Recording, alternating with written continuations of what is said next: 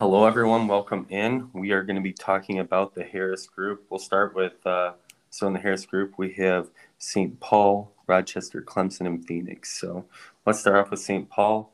Um, St. Paul brings in the 132, uh, 106 class, replacing the 1932 class. And they lose a couple seniors that are really good in Chandler Harris and Robert Carr, um, both averaging 13 uh, points a game on uh, fairly efficient scoring. And uh, yeah, they don't replace. They replace it with some height. You know, I think Robert Ludwig looks incredible. Uh, he was a one-one with me in uh, Blue, and um, Blue got him. He's he looks like a stud. Sixty-four percent true shooting, uh, eight point eight rebounds a game from the power forward spot. I mean, great defense. I mean, this guy, this guy's the real deal. He looks like he's going to really help these guys um, for a while. He slides into that. I'm guessing he slides right into that power forward position, and uh, they can move on from there.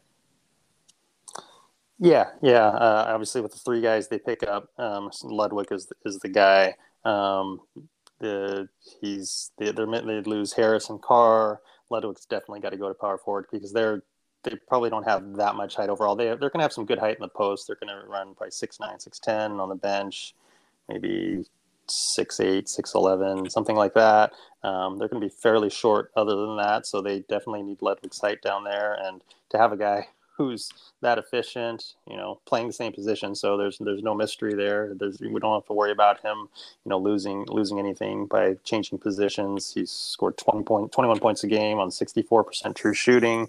Um, he's yeah, he's definitely going to replace some of that offense they lose with Harris and Carr, and, and uh, they do bring back Gerald Gonzalez, who was, I believe, Conference 14 Freshman of the Year. Um, he's a really good shooting guard. He, with some more opportunities, with some shots opening up with some of the guys they lose, I think he's going to put up even better numbers this year. Yeah, yeah, for sure. Um, let's move on to the next team. We got the Rochester Boy Geniuses, coached by Coach Jimmy Neutron. They brought in the 3171 class, replacing the 9134 class. Um, you lose Michael Terrell. Uh, you lose Angelo Freeman off the bench. But, you know, this is a class you can replace, even though it's pretty highly um, rated. And they brought in, it seems like they brought in some studs. They bring in uh, William Dancer, Eric Arms. I feel like both those guys are going to enter right into the starting lineup. They can score, they can defend, they can. Uh, Dancer is a great passer. I feel like he fits in great at um, small forward. Arms can be their uh, arms can play up there. That I mean, they got they'll have a log jam of players. They'll have to figure out okay, what is best for us? What what direction do we want to go? Um, potentially moving uh, Christian Brown out of the starting lineup um, is an option.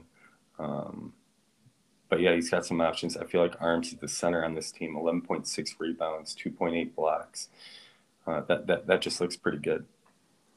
Yeah, yeah, they were they were a little bit short on the bench last year, and they bring in three guys six seven or taller. So, like you said, uh, you could shuffle some guys around, move somebody out of the starting lineup. I think you got to get Arms into the starting lineup or Dancer. Even Dancer looks like a nice distributor who could contribute a little bit of offense. Arms is a good defensive player. I mean, six ten you know that gives you a nice nice post presence. Um, so I think their their overall lineup I think is going to be a little deeper this year. And they bring back their leading scorer and Brandon Pratt, who's a really good point guard. Maybe not the typical passing point guard that you usually see, but he takes care of the ball. Um, he shoots really well. He's a great free throw shooter, so he can get to the line and finish there. Um, yeah, it's pretty well going to be a much more well-rounded team, I think, this time around. Yeah, definitely definitely. Let's look at this Clemson Wookiees, coached by Coach M Batch 31. He brings in the 201 194 class, replacing the 45 25 class. And you know, you lose guys like Ahmad Green. That's that's tough. Ahmad Green was such a staple for them. He could pass, he could defend, he could rebound. Uh, he was even efficient scoring when he had the opportunity. Um, that's a guy that's tough to replace, but you still have the senior year of Anthony Hutchinson, 29 points a game last year on 57.8% shooting. They did bring in a little bit of height, um, but uh, Tyler Kappen, uh, Kappenberger is not going to do what Ahmad Green did, you know. Um, I feel like he has to be in the starting lineup. Um, that's that's what they're going to have to do because they don't have a ton of height. But um, but yeah, that I mean, you can't just plug and play that um, for Ahmad Green. Yeah, yeah. This team they they're really hurting for height. They they lost their starting center Ahmad Green, who was you know while he not wasn't the biggest scorer, he was a really good overall player. I mean, he really defended well. He really passed the ball well. Um, you can't replace a guy like that. And they even lose their backup center um, Charles Brown, who was one of only three guys on the roster that was taller than six six. Um, so you bring in Tyler Knappenberger, who's just it's, it's hard to say. He looks like an okay, maybe you know, pretty decent defensive player, but he's not the passer that Green was. He's definitely not the scorer that they needed. Um, so they're going to be pretty short overall. Uh, the everything the lineup's going to run through their guards, and so they're going to need big uh, you know big seasons from Alvin Calhoun and Anthony Hutchinson to kind of carry them because they don't have much depth. Their bench looks a little thin, and uh, they don't have that much height. So um, it's going to be everything's going to be counting on those two guys uh, at guard. Yeah. And maybe Zachary Settles, who was a uh, who was their power forward last year. I, I think he was a little. I think he was a pretty decent player in high school. So um, and they can need him to step up. Yeah. So next up, we have the Phoenix Ottawa Traders. Um, they bring in the 136 117 class, replacing the 120 172 class. But this class scored a lot for them. They accounted for, um, well, yeah, they they they accounted for um, 37 points out of their 73 points, so over half of um, over half of their total points um, they scored as a team. So that's a lot to give up. They did bring in some scorers, specific Mauricio Knowles, and they're going to be relying on him a lot. You know, he shot 56% true shooting in um, high school. Not the best defender, but he can pass. He can score 20 points a game. Um, the other guys were efficient too. So um, Jose Wallace um, had was 59.1% true shooting, so they might really rely on these guys. They need more scoring in the lineup, so I wouldn't be surprised if both those guys started. Yeah, so it looks like they kind of bring in something similar to what they lost. Um, between uh, you know they lose their starting one of their starting guards and their starting small forward Albert Battle, who was their leading scorer. Um, it, so some of those freshmen are going to have to start because they're going to be desperate for offense. Um, they're not that tall overall. That I guess they well, I guess some of the guys. It looks like they played a lot of different players last year trying to find the right combination. So I guess they, you know, it, I don't know. To me, it just looks like it'll be just kind of more the same. They look on paper kind of like a 500 team. Everything's kind of even when you look at their stats. excuse me, relative to their to their opponent, and so um, they don't you know their post defense is just kind of so-so. Their rebounding is equal to, to their opponents. Their field goal percentage is equal to their opponents. Um, so while they might replace what they lost, it just looks like kind of you know uh, maybe just running it back. You know maybe they were 13 and 11 last year. Um, looks like kind of maybe more the same to me. Yeah, definitely. Well, what do you think? Who do you think? Uh how do you feel like um, this group shakes out?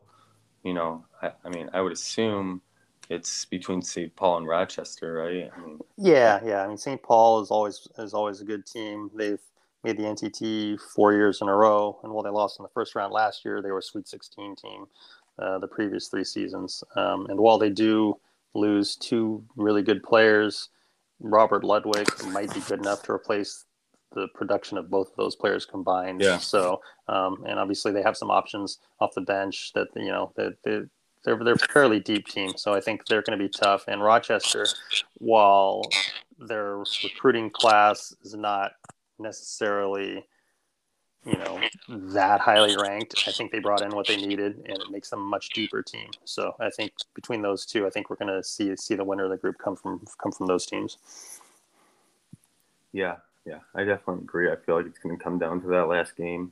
You know, both Rochester and St. Paul have tough games in the out of conference. Um, St. Paul definitely, but you know, as long as it's within one game, I think uh, the point differential can keep it can keep it close, and um, that game's going to determine who moves on to the PNTT playoffs. I mean, Phoenix uh, and Clemson are are solid teams, no doubt, but um, they're just not on the same level as um, Rochester and Right.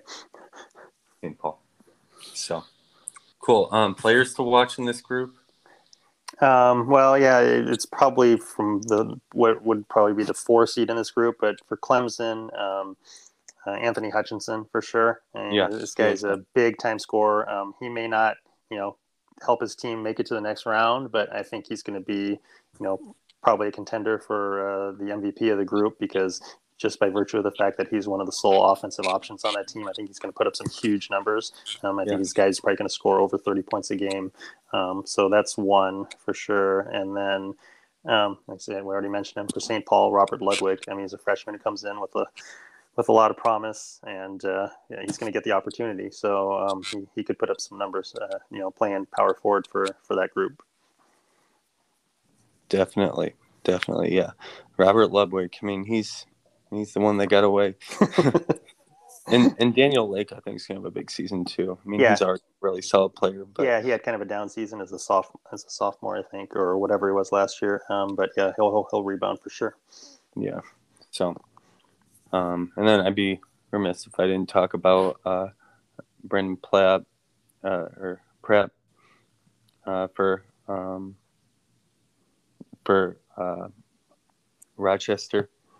Um, I mean, I think he's just yeah, I think he's a stud. He's going to really help them, and um, he's kind of the engine that makes their offense go. Yep. So. Yep. Cool. Well, we'll be back and we'll do another group with you guys. So stay tuned.